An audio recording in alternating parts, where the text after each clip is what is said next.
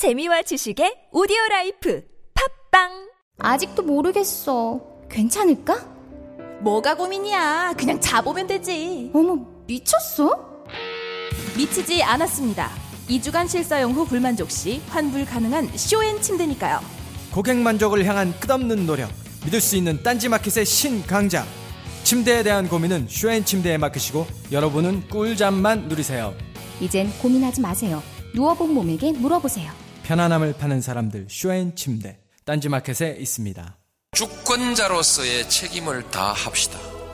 옛날에는 왕이 똑똑해야 나라가 편했습니다. 지금은 주권자가 똑똑해야 나라가 편하지 않겠습니까? 추종하는 시민에서 참여하는 시민으로 스스로의 위상을 바꿉시다. 시간의 벽을 넘어 광장이 시민들에게 전하는 노무현 대통령의 이야기 대통령의 말하기 위시다 마우스 엄마, 나 가게 안 하고 싶은데. 너 너 너 가게 해봤니? 너 음식 만들어봤니? 인테리어는? 집기는? 일할 사람은? 운영은? 가게 자리는? 세금은? 너 돈이 있니? 나는 요술램프 몬스터 셰프다. 네가 원하는 모든 것을 들어주마. 맛집의 맛을 똑같이 만들어 주실 수 있어요? 맛뿐만 아니라 돈과 창업의 모든 비법을 알려주겠노라. 야하! 이젠 걱정 고민 끝. 네이버 검색창에 몬스터 셰프라고 쳐주세요. 상담 문의 02-458-8838 몬스터 셰프 엄마 가글 했는데 입에서 뭐가 나왔어 어, 그거 올리덴탈 체크 가글이라 그런겨. 지금 쓰고 있는 가글 사용 후 확인해 보셨나요? 무색소, 무알콜, 무계면 활성제의 올리덴탈 체크 가글은 쉽게 나온 입안의 이물질을 눈으로 확인할 수 있습니다. 딴지마켓에서 판매 중입니다.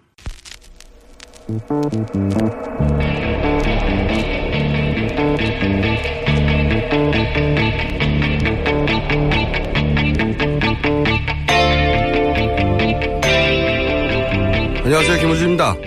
지난 1월 1일 박근혜 대통령은 청와대 출입 기자들과 간담회를 가졌습니다. 이 자리에서 차은택 씨가 장관과 청와대 수석을 추천했다는 증언에 대해 기자들이 질문을 하자 박 대통령이 이렇게 답했습니다.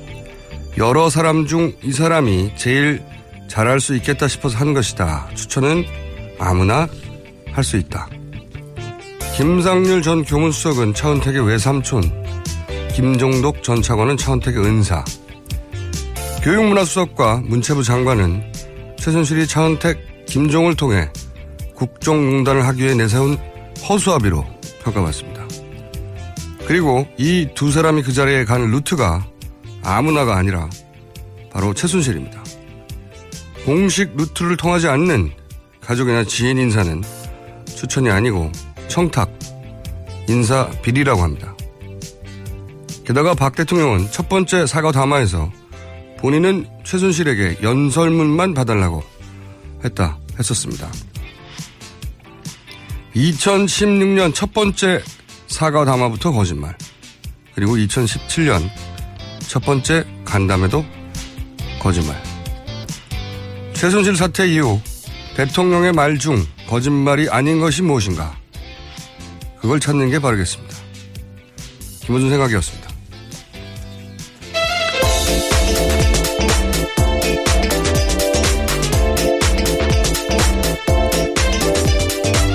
자, 오늘도 첫 순서는 시사인의 예, 김은지입니다. 네. 목소리를 뭔가 여러 가지 버전으로 준비하는 게 좋겠어요. 네.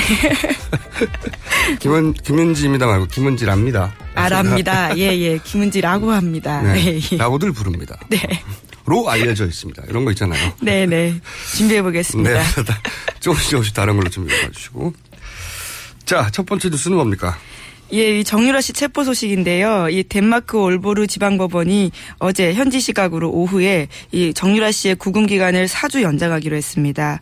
이 덴마크 검찰 조사를 받게 됐는데요. 이 법원 심리에서 정유라 씨는 불구속을 조건부로 귀국해서 특검의 조사에 응할 의사가 있음을 밝혔는데 이 또 각종 의혹에 대해서도 입을 열었습니다. 그 이화여대 특혜 의혹과 관련해서는요. 2016년에도 학교에 안 나가고 애만 키워서 아웃될 거라고 생각했는데 학점이 나왔다 이렇게 밝혔고요. 또 평소 박 대통령을 이모로 불렀는지에 대해서는 박 대통령을 만난 것은 초등학교 때 일이다 이렇게 밝혔습니다. 초등학교 때 일이요? 네. 장시호 씨도 본인은 박근혜 대통령 딱 한번 받고 어, 결혼식 때. 예, 청문회 때 그렇게 밝혔습니다. 네, 그게 이제 10여 년 전이거든요. 예, 2006년입니다. 그러니까 어, 말을 맞춘 거죠. 네, 정유라 씨도 초등학교 때면 10여 년 전이거든요. 예, 그렇죠. 21살이니까. 두 사람 다 10년 이상 못 봤다. 이런 그리고 한 번 봤다. 예. 오래전 일이다. 거짓말이 밝혀질 거라고 봐요. 특검을 통해서. 제가 알기로는 전혀 아닙니다. 제가 알기로는. 예. 특검 수사 발표 직전에 내가 먼저 말해야지. 전혀 제가 알기로는 사실이 아니고요. 자, 어, 여기서 이제 학점 얘기도 나왔어요, 보니까. 예. 네, 학교에 안 나가고 아이만 키웠기 때문에 본인은 아웃될 거라고 생각했는데, 어? 학점이 나와버렸네? 심지어 잘 나왔습니다. 예. 자기는 학점이 잘 나오는 것에 대해서 모른다는 거죠. 예. 그런 말이기도 합니다. 예. 자, 그럼 어떻게 학점이 잘 나왔을까? 어떻게 그렇게 됐을까? 자, 그게 이제 특검을 통해서 밝혀지고 있습니다. 예. 제가 이제 그, 이화여대 교수님들 빨리빨리 잡아가는 게 좋다고. 예. 근데 제가 이 방송을 하기 전에, 어, 유, 철균 교수님이 먼저 수사를 받다가. 네. 예, 미안해, 이분한테. 빨리 방송을 통해서 말해줬어야 하는데. 빨리 잡아가지 않으면 구속된다고. 이대 교수님들 중에 저는 구속자가 더 나올 거라고 봅니다. 빨리빨리 말씀해 주세요. 그, 교수님들 이런 게 있습니다. 자기 논리 있잖아요. 예. 본인들이 굉장히 이제 그 분야에서 어쨌든 학문적으로 성과를 거둔 분이다 보니까 기본적으로 자기 논리가 있잖아요. 자기 논리대로 잘 설명하면 학생들은 끄떡끄떡 해주고 학부형도 끄떡끄떡 해주고 네, 교수님들도 상대방 어, 동료들도 끄떡 해 줄 수 있는데 검찰은 끄떡끄떡 해주지 않아요. 예. 이분들 그렇게 생각하고 이 여하간 그 구속됐죠. 예, 거기 거기부터 얘기해 볼까요? 예, 이철 이화여대 류철균 교수, 그러니까 필명으로도 유명하죠. 이나 소설가인데요. 이 특검에 이제 구속영장이 떨어졌습니다. 오늘 오전 1시 31분에 영장이 발부된 건데요. 이 범죄 사실이 소명되고 증거인멸의 우려가 있다라면서 이 영장 발부 이유를 밝혔습니다. 그냥 제, 제가 보기엔 이대 교수님들 중에 한 두 분 정도는 더 구속될 가능성이 높다. 예. 저는 그렇게 생각이 드는 것이 이분 말고 어 이제 중요한 연결고리라고 의혹을 받고 있는 김경숙 교수. 예. 네. 본인은 뭐 관련 의혹을 청문회에서는 전면 부인했죠. 예, 네. 그렇습니다. 전면 부인한 것이 이분한테는 더욱 큰, 어, 뭐랄까요, 어. 위증 혐의가 될 수도 있고요. 그렇죠. 부담. 예, 음? 예. 예. 부담이 되고 있어요. 그거를 다시 뒤집으면 제가 경감됩니다. 내가 위증했다고. 그게 아니라 본인이 위증하지 않았다고 계속 주장하면, 네. 이분처럼 구속되기 딱 십상인 상황에 있다는 네. 거. 아까 제가 교수님들은 자기 논리를 내세우면 될 거라고 어, 이렇게 착각하는 경향이 있다고. 그런 세계에 살고 계셨었거든요. 네네. 그래서 이제 어, 본인이 자신을 변호하는 논리도 참 재밌어요. 이류 교수. 이철균 교수, 예. 예, 이 원래 영장 실질 같은 경우에는 영장이 발부되기 전에 자신의 어떤 소명을 들어보는 과- 절차를 거치거든요. 네. 그게 영- 영장 실질 심사인데요. 거기서 이제 유 교수가 자기의 입장을 좀 밝혔는데 이 정유라 씨의 성적을 입력한 것은 조교들이다 이렇게 말을 하면서 억울함을 호소하기도 했고요. 또 이 학생에 대한 채점은 교수 본인의 업무이기 때문에 이 제가 되지 않는다 이런 주장도 했습니다. 그리고 또 강의가 2,700명이나 들었는데 그 중에 학점 요청은 270여 명이 왔고 또그 중에 100 몇십 명이 점수가 안 된다고 다 올렸기 때문에 그 중에 100명이 넘는 사람 중에 한 명이 정유라 씨다 이렇게 이 자기의 입장을 밝히면서 억울함을 호소한 거죠. 변명이 재밌어요. 이게 어, 국내에 없는데 답안지가 있단 말이죠. 예, 그렇죠. 네. 그, 그러니까 성적을 올려줬다고, 그러니까 이런 얘기 변명이거든요. 자기가 이제 굉장히 많은 수강생이 있고, 학생들 중에는 이제 학점이 부당하다고, 저, 교수님 이거 좀 올려주세요. 항의하고, 그 중에 다시 검토해봤더니 그런 요인이 있어서 100명 정도 올려준 적도 있고, 네, 그 중에 한 명일 뿐이다. 이런 거잖아요. 성적을 올려준 게 아니고 만들어준 겁니다.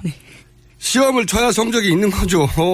예, 대리 답안지였죠. 예. 예, 100명은 시험을 쳤는데 점수가 낮아서 올려준 케이스겠죠. 근데 정렬한 수강도 하지 않고 시험도 안 쳤으니까 올려준 게 아니고 없던 점수를 만들어준 거죠. 예, 그렇습니다. 답안지 보면 실제로 아예 이제 다 마켓을 만들지도 않고요. 몇 개를 일부러 틀리게 만들어서 마치 실제로 본인이 쓴 것 마냥 보이게 하는 이 좀 기술도 들어가 있더라고요. 그 성적을 네. 입력한 것은 조교들이다. 맞죠. 다만 여기서 내가 시켜서가 빠졌던 거죠. 예. 그, 그러니까 교수님들이 가지고 있는 자기 논리들이 있잖아요. 이렇게 이렇게 해서 이렇게 한 것이다. 요 앞에 내가 시켜서가 빠졌잖아요. 검찰은 그런 걸 보는 겁니다. 자, 그리고 이제 또 중요한 진술도 하나 있죠. 최순실 씨와 김경숙 교수가 잘 아는 사이 같았다 아주. 네. 예, 그렇습니다. 그러면서 결국 본인이 그 김 교수의 부탁을 받고 이런 식의 이 정유라 씨를 봐주라고 이야기를 들었다라는 진술도 하게 됐는데요. 이 지난해 4월 달에 이 김경숙 교수한테 세 번 정도 부탁을 받고 이 두 모녀를 만났었고 그때 김경숙 교수는 이 정윤의 딸이 학교에 들어왔는데 정윤의 딸이라는 이유로 왕따를 당했다. 그래서 우울증에 걸렸기 때문에 학교가 도와줘야 한다. 이런 논리를 펼치면서 본인에게 부탁을 했다라는 겁니다. 네. 저도 고기를 못 먹으면 우울증이 걸려요. 그러면 네네. 학교에 막 들어갈 수 있습니까? 시험 성적 잘 받고 말도 안 되는 소리인데 여기서 이제 또 김경수 전 교수가 모든 걸 부인했는데 청문회에서 어떻게 말했는지 한번 들어보겠습니다. 김경수 학장의 지시를 받고 정유라 학생의 학점이 관리될 수 있도록 시간 강사들한테까지 연락을 했다라고 증언한 교수가 있는 거 아십니까? 그거는 그렇지만 사실과 다릅니다. 최순실 씨 언제부터 하셨죠? 9월 학교에 방문하러 왔을 때 그때 언- 처음 언제 봤습니다. 2015년입니다. 8월에서 9월 사이인 것 같습니다. 자, 자, 하나는 벌써 이제 사실이 아닌 게 드러났죠. 예. 류철균 교수에 의해서 네네. 예, 청탁하지 않았다고 했는데 세 번이나 부탁했다는 얘기 나왔고 그리고 어, 이 부탁을 2015년 4월에 했다고 했어요. 근데 이제 김경수 교수는 본인이 처음 최순실을 안 거는 2015년 9월이라고 했거든요. 네 네. 알지도 못하는 사이인데 점수를 올려달라고 세 번이나 연락을 한 것이죠. 네. 인류애라고 봐야 될까요? 네. 어쨌든 교수님도 빨리 빨리 입장을 바꾸시는 게 좋다. 예, 좋은 일이고요. 아참 그 정유라 씨 뉴스 보다가 제가 어, JTBC 특종이었죠. 네, 체포한 순간을 신고했었습니다. 예. 언론사가 아니라 탐정사무소 같아요. 여기는. 근데 제가 그거 보면서 재밌었던 거는 체포 과정이 드라마틱하다기보다는 한편으로 약간 희극적이에요. 왜 그런 생각을 했냐면 희극적이다. 어, 인터폴 적색수배 뭐 이런 얘기 나왔잖아요. 예, 예. 네, 어, 적색수배라는 게 살인, 강도 뭐 강력범죄나 조직폭력 배가 도망갔다든가 아니면 테러범 잡는다든가 그런 무서운 거거든요. 근데 이 올보르라고 하는 도시가 인구가 10만 명대예요. 예, 작은 네. 도시. 우리나라 기준으로 치면 도시도 아니에요. 여기는. 아, 예. 네, 구 정도 되는 건데. 예, 예. 근데 거기서도 외곽이라고 했거든요. 예. 거기서 이제 114로 신고를 했대요. 내가 네. 찾아보니까 어 우- 신고를 하면 우리나라로 치면 지구대 가장 가까운 파출소에 연락하는 겁니다. 파출소. 그러니까 특검에서 막 이- 특검, 인터폴, 막 적색 수배 막 했는데 막상 붙잡은 거는 덴마크 변두리에 파출소 경찰이었던 거예요. 네, 네. 그런 겁니다, 이게. 이게 어마어마한 그 수색대 혹은 뭐, 어, 인터폴이 출동해서 잡은 게 아니고요. 예. 신, 그 동네에서 신고해가지고. 예, 파출소 정도면 잡을 수 예, 있는 가, 가까운 파출소 예, 예. 경찰이 나와가지고 잡은 겁니다, 이게. 덴마크 파출소 경찰, 화이팅. 그런데 네, 여기서 이제 남자 두 명이 있었다고 했잖아요. 예, 그렇죠. 이 20대 남- 남성 두 명. 네, 이 남성들의 신원을 확인해야 된다고. 이 남성들이 뉴스에 사라질 것 같은데 음, 예, 예. 그 아이를 이제 담당하고 있던 보모 역할을 하던 분은 계속 있겠죠. 근데 이 남성들이 사라질 거라고 봐요. 이 남성들을 찾아야 된다. 그 중에 한 명은 네. 그 정유라 씨와 함께 계속 있었던 그 마을 관리사여서 이아무개 씨라고요. 네. 거기 남편 신주평 씨와 그리고 신주평 씨 친구와 함께 그 계속 같이 생활을 하면서 이 단체 카카오톡도 하고 했던 분이거든요. 확인되나요? 예, JTBC는 예, 예. 들어가서 누군지 확인하지 못했는데 아직. 예, 저희 이제 이게 추정 뭐 아직까지는 뭐 취재하고 있는 기자는 어떻게 중인데요. 알죠 그것을? 예. 그제 옆에 같은 JTBC 기자들 몰랐는데 저는 이 두 사람을 확인해 봐야 된다고 생각합니다. 네, 일반인들이 아닐 수도 있다.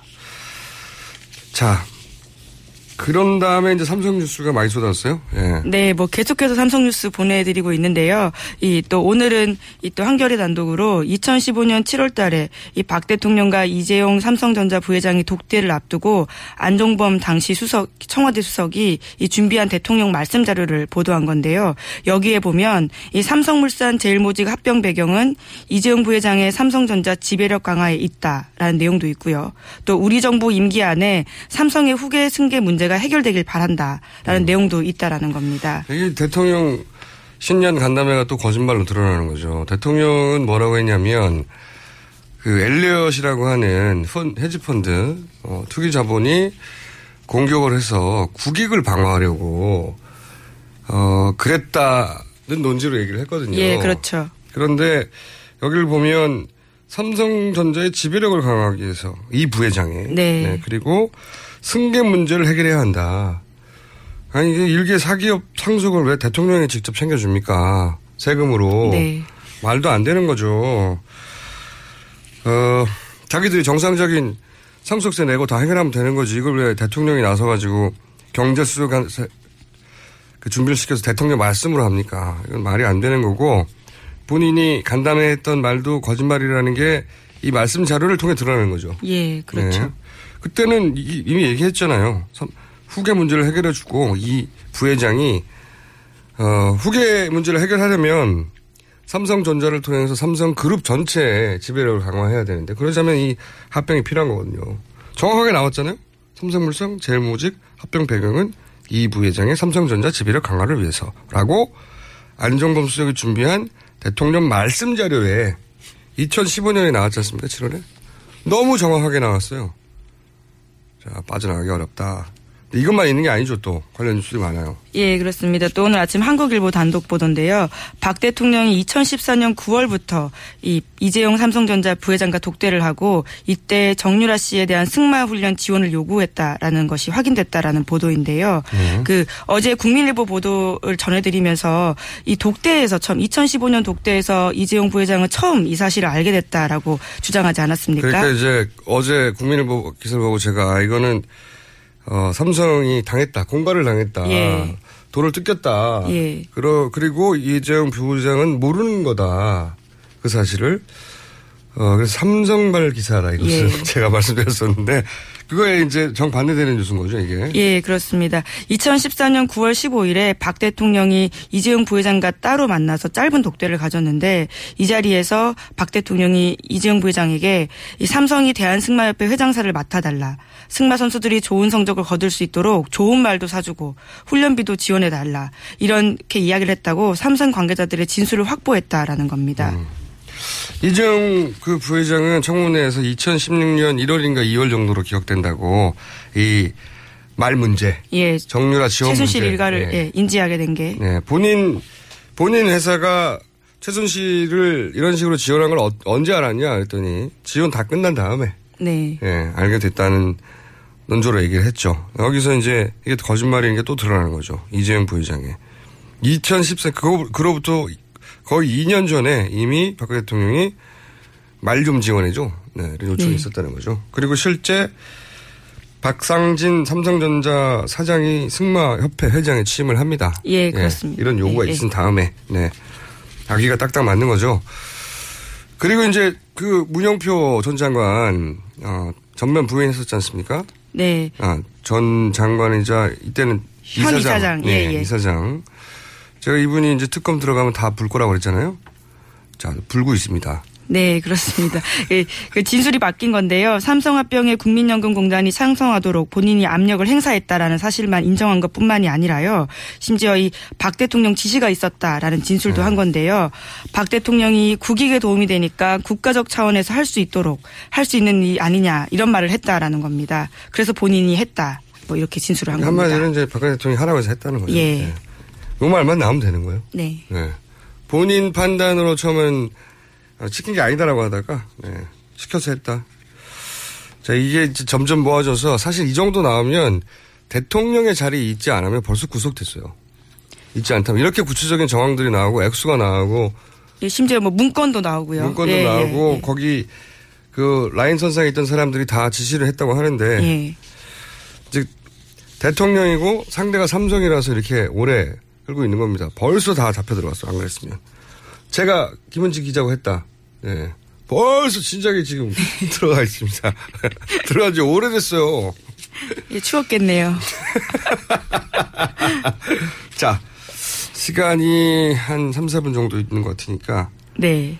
빠른 속도로 중요한 뉴스만 훑어볼까요? 그 다음 뉴스는 뭡니까? 예, 또 유진영 장관의 반박이 나온 건데요. 어제 그, 그 대통령의 신년 기자 간담회 알려드리지 않았습니까? 거기서 블랙리스트 본인은 전혀 모르는 일이다라고 했었는데 음. 유 장관이 이에 대해서 직접 반박을 한 겁니다. 이 손바닥으로 하늘을 가리는 격이다라면서 자신의 공식 일정표에 기록이 남아 있다 이렇게 한겨레한테 문자 메시지를 보냈다라는 거고요. 또 본인이 그 당시 상황을 좀 더 구체적으로 이야기를 했는데 이 면직 되기 며칠 전에 박 대통령과 단둘이 면담하는 자리에서 김기춘 전 실장이 주도하고 있는 문학의 색깔 입히기와 핍박 조치의 문제점을 명백하게 지정하고 시정을 요구하자 대통령이 묵묵부답했다 이렇게 말했습니다. 이게 너무나 전방위적으로 이런 일이 있다 보니까 다 막을 수가 없네요. 네. 여기서는 아니라고 했는데 또 당장 그 말을 했거나 들었다는 사람이 나타나고, 네. 이거는 커버가 안 될 것. 이게 지금 이 이야기의 아주 중요한 골자는 어, 블랙리스트를 김기춘 전 비서실장이 주도했다고 하는 정황과 그것을 박근혜 대통령이 알고 있었다는 예, 얘기죠. 보고받았다. 네, 예. 네. 박근혜 대통령도 보고를 받았다. 자, 다음 뉴스는요. 예, 뭐 대선 관련된 뉴스 조금 좀 전해드려야 될 텐데요. 이 신년 맞아서 여론조사 결과가 여러 개 나왔습니다. 그 중에서 경향신문 보도를 보면 이 문재인 전 대표가 반 총장의 출신지인 충청에서도 1위를 차지했다라는 거고요. 오히려 반 총장은 지난해 경향조사 똑같은 여론조, 여론조사에서 이 21.9%로 1위를 차지했지만 이번에는 17.4%로 이 하락세를 겪었다라는 겁니다. 아무래도 최근에 이제 여러 가지 검증 관련 뉴스가 나오니까 이런 영향을 받았겠죠. 앞으로 저희가 이제 대표적인 주자들에 대한 간략한 어, 헤드라인 뉴스 혹은 뭐 중요한 뉴스면 길게 전해드리겠는데 어, 신년 여론조사를 일제히 했는데 그 중에서 이런 결과가 나왔다는 거. 충청에서는 아무래도 반기문 총장이 1등 하지 않겠냐 싶었는데 이제 거기서 지지율이 빠졌다는 거죠. 네. 검, 검전, 검증이 본격적으로 시작되지 않았는데. 자, 여기 대해서 반기문 총장도 몇 마디를 했어요. 그죠? 네, 이 현지 시각으로 12월 30일에 이 검증을 빙자해서 괴담을 유포하거나 아니면 말고식에 무책임한 일을 하는 것은 절대로 근절돼야 한다. 이렇게 입장을 내고요. 또 본인은 검증을 회피할 생각은 없다면서 이 46년에 걸친 자신의 공직 생활을 거론하면서 국내에서 국회 청문회만 안 거쳤지 모든 검증 절차 다 거쳤다면서 아, 예, 예. 그런 말을 했어요? 예, 예. 국회 청문회조차 안 거쳤네요. 예. 그거만 안 거친, 그거만 안 거친 게 아니라 예. 이것조차 지금 공직자들은 대부분 이거 거쳤거든요. 주요 공직자들은. 예, 이것도 안 거쳤다. 여기까지 해놓고. 자, 또 다른 뉴스가 있습니까? 주요 주, 예, 이제 주자들 중에. 예, 안철수 전 대표와 관련해서는요, 이 대선 지지율이 호남에서 이, 이 9.2%까지 빠졌다라는 내용이고요. 그래서 이 개혁 보수 신당 쪽에서 이 국민의당 쪽을 접촉하면서 안철수 전 대표는 빼고 합치자라는 제안까지 하고 다닌다라는 TV조선 보도입니다. 제3지대 중심축이 될 줄 알았는데 좀 흔들리고 있습니다. 안철수 전 대표가. 그건 따로 다루기로 하고. 어제 뉴스로, 어, 박지만 비서 사인이 심근경색으로 발표될 거라고 제가 예언했지 않습니까? 네. 저건 참 어떻게 하는지 저는 신기하죠. 근데 발표가 그렇게 됐고, 어, 요 사안 관련해서는 이 사건을, 관련 사건을 오랫동안 취재해왔던 어, 주진우 기자를 저희가 잠시 어, 미니 인터뷰를 한번 해볼까 합니다. 전화 연결돼 있나요? 네. 여보세요? 네. 여보세요? 네. 어, 박지만 씨, 어, 비서가 사망을 했는데, 경찰 발표에 따르면은 이분은 이제 비서실에서만 근무를 했지, 개인적으로 뭐 중요한 역할을 한 건 아니다. 이렇게 발표가 됐어요. 어떤 역할을 했던 사람으로 알고 있습니까? 개인적으로 중요한 역할을 했습니다. 어, 박지만 회장을 10년가량 가장 가까운 데서 보필했고요. 유경재단 폭력 사건에서 가장 중요한 인물 중에 한 명입니다. 그렇군요. 어, 수행비서로 가끔 운전도 하고, 뭐, 문고리 삼행방 과도 예전에는 갖고 왔던 걸로 알려졌는데, 맞나요? 그렇습니다. 운전도 하고 수행비서 역할을 했습니다. 어, 문고리 3인방과는 최근에, 최근이죠. 어, 박근혜 정부 들어서 좀 소원해졌습니다. 어, 아울러, 어, 가장 중요한 역할로 가끔 등장하는 정용희 씨하고도 사이가 틀어진 것으로 파악하고 있습니다. 정영윤 씨는 어, 박지만 회장의 비서실장 역할을 하는 분이고, 예. 그, 그러니까 박지만 회장 쪽과는 사이가 좀, 버, 그, 박근혜 대통령 쪽과 그리고 박지만 회장 쪽과 사이가 좀 벌어졌군요. 예. 그렇습니다. 그리고 이분이 이제 주과장이라고 불렸던 이분이 신동욱 어, 청도 살인 미수 사건 정도로 불리는 재판에서 증인으로 등장을 했었는데 그때 당시는 어떤 증언을 했었습니까? 박지만은 절대 아니다. 음. 박지만이 시킨 게 아니다면서 박지만을 옹호했습니다. 그리고 신동욱이 나쁜 놈이다. 이렇게 얘기했죠. 나쁜 놈이라고 표현했을까요? 어쨌든 신동욱 씨 그 소위 본인을 살인 미수한 거라고 신동욱 씨가 주장을 했는데 어, 그런 게 박지만 회장이 시킨 게 아니라고 하는 박지만 회장 측의 증인이었죠. 네. 네. 그리고 이제 이게 어디로 연결이 되냐면 이 재판이 결국은 발당이 돼가지고 박근혜 대통령 오천 살인 사건이 벌어졌고 오천 살인 사건이 벌어진 당일날 경찰 조사에 의하면 사망한 박용철, 박용수 씨 그날 황모 씨가 어, 모 술집에서 셋이 술을 마지막으로 마신 걸로 경찰 조서에 나와 있어요. 근데 이 경찰 조서 기록이 맞다고 보십니까? 세 명이서 술을 마셨다고 경찰 기록에 나와 있는 스테파는 존재하지 않습니다. 존재하지 않는 술집에서 수- 술을 먹은 겁니다. 끝입니까? 네, 그러면, 어, 존재하지 않는 술집이니까 이제 경찰 조서는 사실이 아닐 거라고 추정하고 있는데, 그리고 이 같이 이걸 확인해 줄 수 있는 유일한 사람인 황모 씨는 또 라면을 먹다 사망을 하셨죠. 자. 네. 그러면 그 박용철, 박용수 씨가 마지막으로 어, 술집에서 황모 씨하고 술을 마신 게 아니고 그날 실제로 만난 사람은 박지만 회장이었다라고 하는 증언이 있었죠. 그렇게 알고 있는데. 그런 증언이 있었습니다. 네. 그래서 이제 이- 여기서 이제 주과장과의 관련성이 나오는 건데 만약에 주과장이 밀착 수행 비서고 또 운전도 했다면 사실은 그날 같이 있었을 수도 있고 어, 그리고 같이 있었는지 없었는지를 증언해 줄 수 있는 거의 유일한 사람이 아니냐 그런 사람이 사망한 거 아니냐 이렇게 이제 생각할 수 있는데 어떻게 보십니까? 오천 살인 사건이 다시 그 수면 위로 올라오면서 그 사건의 실체를 어, 증언해줄 거의 가장 핵심 당사자였습니다. 주 과장은. 자, 어, 그런데 이제 경찰은 심근경색이라고 발표했는데 가족들 주장에 의하면 주 과장 평소 건강은 어땠답니까? 문제가 없었다고 합니다. 그리고 어, 약을 특별히 심장 관련된 약을 먹 먹었다는 증언도 없었습니다. 어, 아주 가까운 가족은 저를 제가 취재 갔을 때 저를 저한테 화를 내고 쫓아내가지고 제가 듣지는 못했으나 다른 친척들한테 들었습니다. 알겠습니다. 자, 어, 그러면은 박영철, 박영수, 소위 이제 대통령, 박근혜 대통령 5천 살인사건 사망의 의혹, 그 배후에 박지원 회장이 연루된 정황이 있다고 보십니까? 정황은 있으나 약간 먼 관계자인 것으로 보입니다. 아, 직접 관여자는 아니다. 그러면 다른 인물이 있다고 보십니까? 점점 사건의 배우는 박지만 회장보다 다른 사람한테 향하고 있습니다. 어, 마지막으로 한 가지 더 제가 연결해서 여쭤볼 게 있는데, 왜냐면 이 주과장 사망 보도 때, 어, 바빴어요. 어, 저랑 오래 통화를 하고 바빴는데, 근데 당시, 어, 본인 가족도 큰 사고를 당할 뻔한 걸로 알고 있는데. 아, 주과장 사망.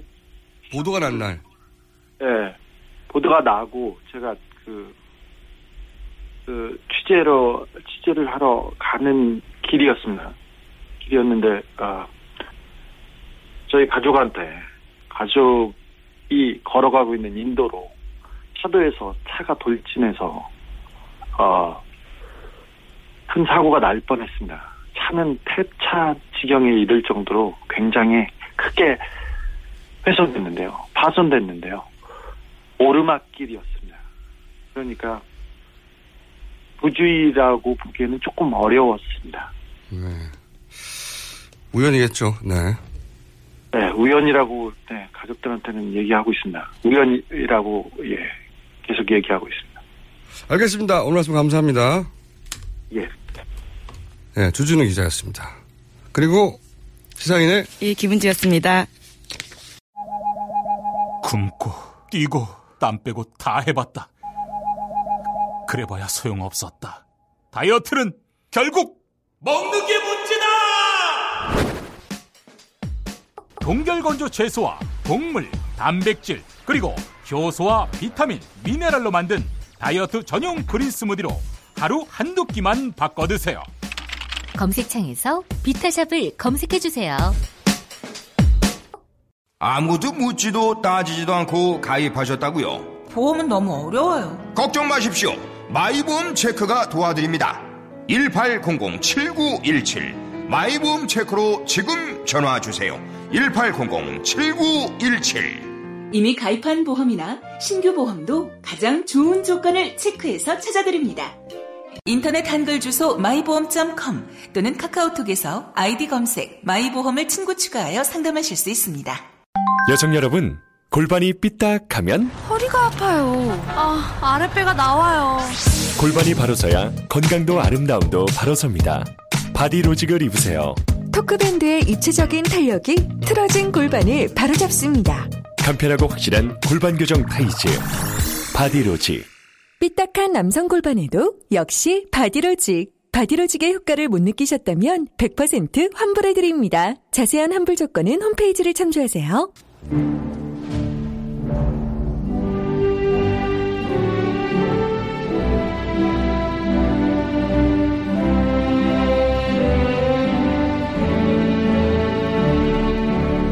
지나는 국민 여러분 많이 하십니까? MB 했습니다. 희망찬 새해가 밝았습니다. 다사다난했던 뱅신년이 가고 달개해가 막 밝았습니다. 막 돌이켜 보면은 참 뱅신년 참으로 뭐 애군이 많았다. 이런 마 저는 생각만 하고 있습니다. 그가지만은 이제 그런 뱅신년을 잊고 새로운 마음으로 막 달개해 정유년을 맞아야 되겠다. 이런 마 저는 막 말씀을 드립니다. 물론 요즘 뭐 닭도 시원치 않습니다. 뭐 AI 때문에.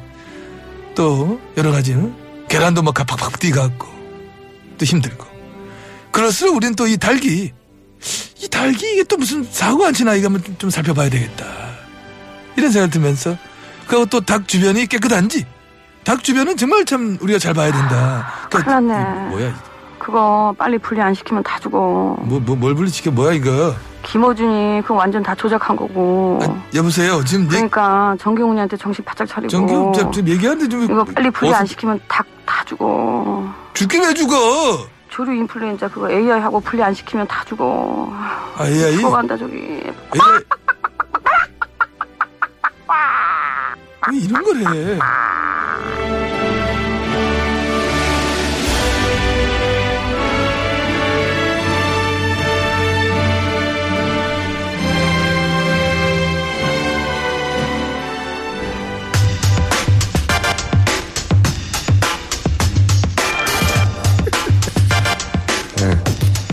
전영미 씨가 네, 닭 물음 성대모사한 건 압권이네요. 자, 첫 번째 인터뷰 시간입니다. 어, 제 3지대 중심 역할을 하고자 하는 국민의당 그리고 또 다른 정계 개편의 축이 될 거라 전망되는 반기문 사무총장이 새해 첫 번째 인사를 드린 대상이 이희구 여사였다고 합니다. 해서 저희가 어, 김홍걸 위원장 민주당에 연결해 보겠습니다. 안녕하세요. 예, 안녕하세요. 네. 아니 어머님이 또 등장을 하셨어요. 네. 그래서 저희가 예. 바로 김홍걸 위원장을 떠올렸는데 반기문 전 국민의당은 그렇다고 쳐도 반기문 사무총장이 이제 새 인사를 동교되는 게는 당연한 것 같고 이런 움직임에 대해서 어떻게 바라보십니까? 어머님에 대해서 다들 몰려와서 인사하는 것에 대해서. 어, 반기문 총장이 전화하신 것은 뭐 이번 처음 있는 일도 아니고 네네.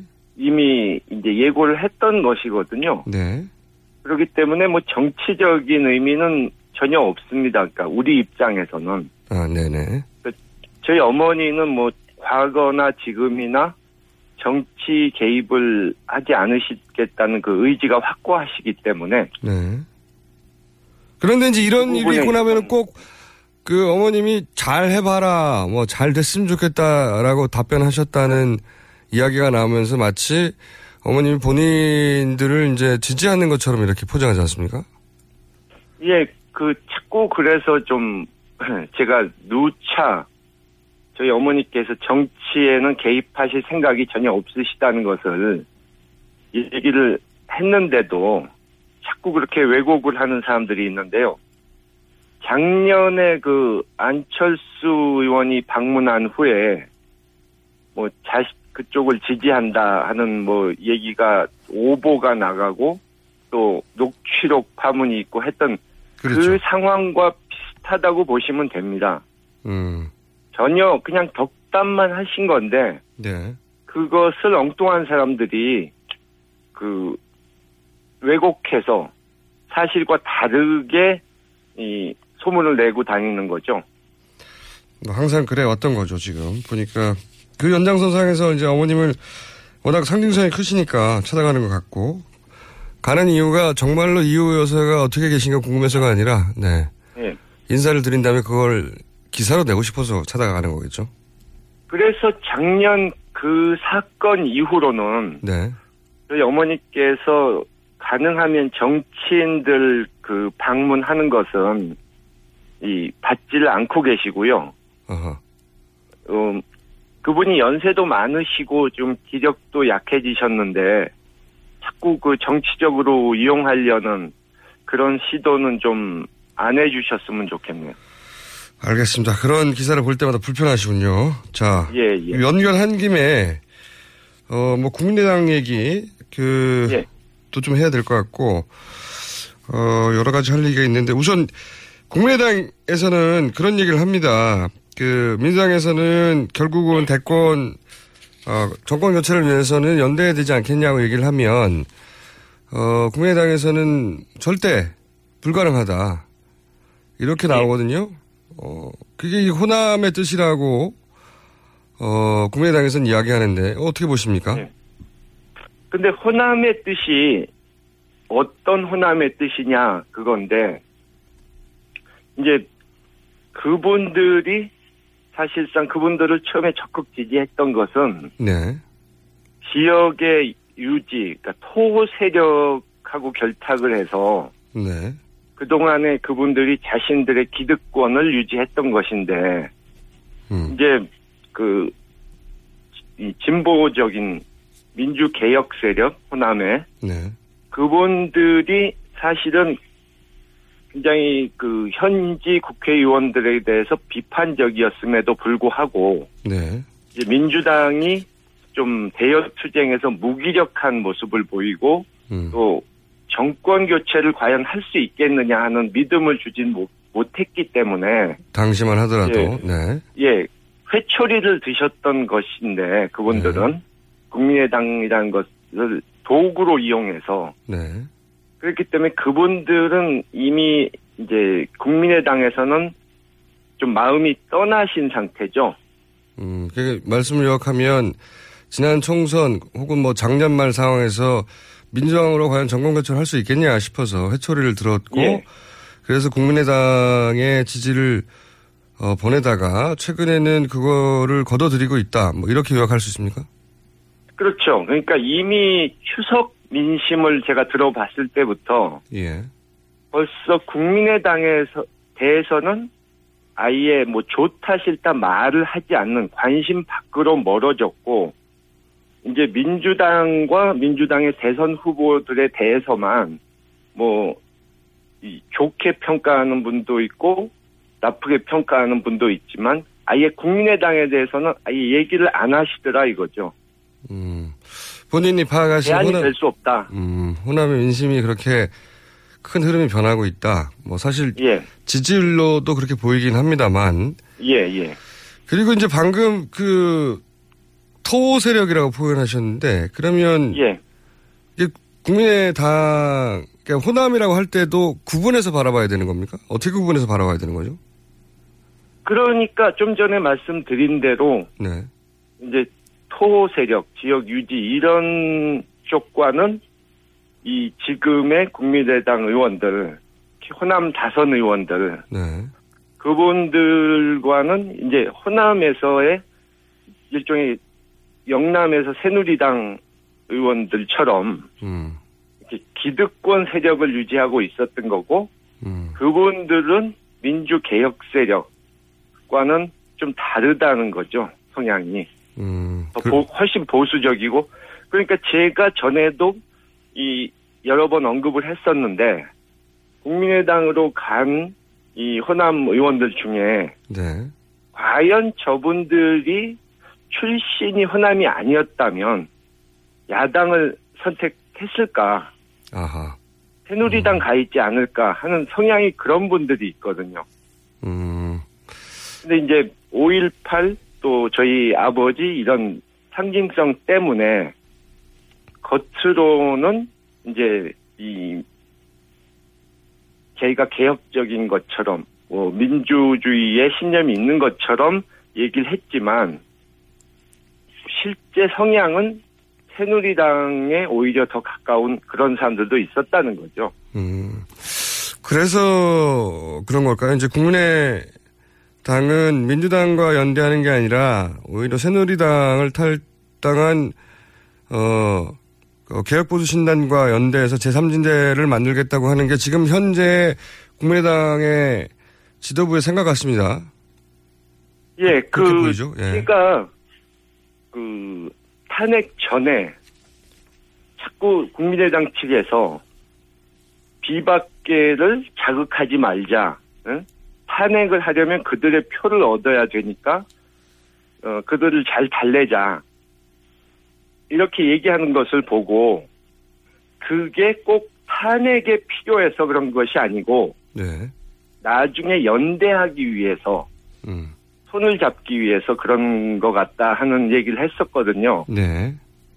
그리고 그것을 국민들이 간파하셨기 때문에 그 탄핵 일주일 전에 뭐 그쪽 표를 못 얻음 지금 서둘러 하면 그쪽 표를 못 얻으니까 일주일 미루자 하는 얘기를 했다가 바로 그 크게 비난을 받았던 것이고요. 그러니까 이번에 주승용 원내대표도 취임하자마자 뭐 비박계와 못할 이유가 없다. 뭐 우리하고 정체성이 크게 다르지 않다. 이런 얘기를 하셨는데 좀 이 호남 유권자들 또 뭐 전체 국민들을 봐도 좀 받아들이기 힘든 얘기죠. 비박계가 사실 이 친박계 못지않게 그 안에서 그 그러니까 새누리당에서 좀 막말이라든가 여러 가지 문제점을 보여주었던 색깔론을 뭐 들이, 들고 나왔다든가 문제성 있는 사람들이 많음에도 불구하고 그런 소리를 하니까 네. 이해하기 힘든 거죠. 알겠습니다. 애초에 정치적 성향이 비슷한 분들이 국민의당 안에 있고, 그래서, 어, 그것이, 이때까지는 호남, 지- 어, 호남 베이스의 정치인이나 가려져 있다가, 어, 탄핵 정국에서 드러났고, 그게 이제 국민의당 지지율 하락으로 이어진 거다, 이렇게 말씀하신 것 같은데, 그런데 그러, 이 민주당 내에도 사실은, 어, 그 민주당 후보로는 안 된다고 하는 분들 있어요. 예를 들어서 대표적으로 김종인 전 대표 같은 경우에는 뭐 당내 유력 주자들이 아니라 어, 반기문이어야 한다고. 반기문 사무총장이 근데 민주당에 올리는 없는데도 불구하고 반기문이어야 한다고는 주장을 하시거든요. 공개적으로. 예, 근데 그분이 자꾸 뭐 그러신 이유를 잘 모르겠는데요. 그 어제도 뭐 그런 말씀 하셨더라고요. 네. 반기문 총장이 뭐 믿을 만한 사람이다. 뭐 마치 그러니까 이 국민 우리 그 더불어민주당 측이나 또 뭐 문재인 대표나 네. 이런 쪽이 뭐 믿을 수 없는 세력이라는 식으로 자격도 부족하고 믿을 수 없다. 뭐 이런 게 요약되겠죠 아마도. 네. 근데 뭐 저는 언론에도 좀 책임이 있다고 보는데요. 예. 그분이 좀, 좀 이해하기 힘- 힘든 궤변을 여러 차례 늘어놓으셨는데 이 본인 스스로 한 얘기를 이제 자꾸 바꾸고 말 바꾸기를 하고 근데도 너무 그러니까 무비판적으로 그분의 얘기를 다 실어주니까 그분이 뭐 무슨 말씀이든 못할 게 없지 않습니까? 근데 이제 구체적으로 어떤 이야기를 했다가 뒤집는다든가 어떤 문제 있는 발언을 했다고 보십니까?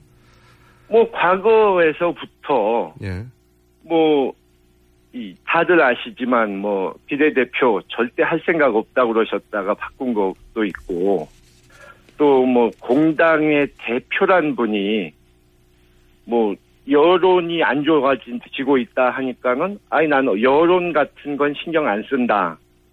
이런 말씀을 하셨고, 또, 퇴임, 그, 비, 비상대책위 대표 퇴임 직전에도, 뭐, 국민의당은 대선, 대선이 끝나면 곧 없어질 정당이다.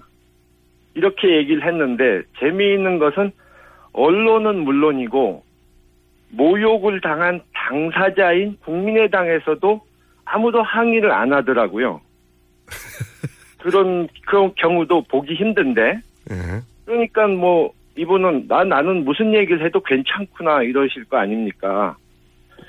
근데 본인이 이제 뭐 탄핵 문제에 대해서도 이 헌법에 정해진 절차에 따라서 뭐 하면 되는데 개- 거국 내각이니 명예퇴진이니 뭐 요구하며 협상이나 하려들고 뭐 어쩌고 그래 그런 얘기 하고도 언제 그랬냐고 말을 뒤집는다 뭐 어쩌고 비난을 하시는데 그 본인도 탄핵 정국에서 뭐 이렇게 일관된 입장을 유지하셨던 것도 아니고 또 이 원죄가 있지 않습니까 그분이 박근혜 아, 원죄라면, 네. 예, 지지했었던 과거에 뭐 지지 발언 하시면서 이 사람은 뭐 가족도 없고 응?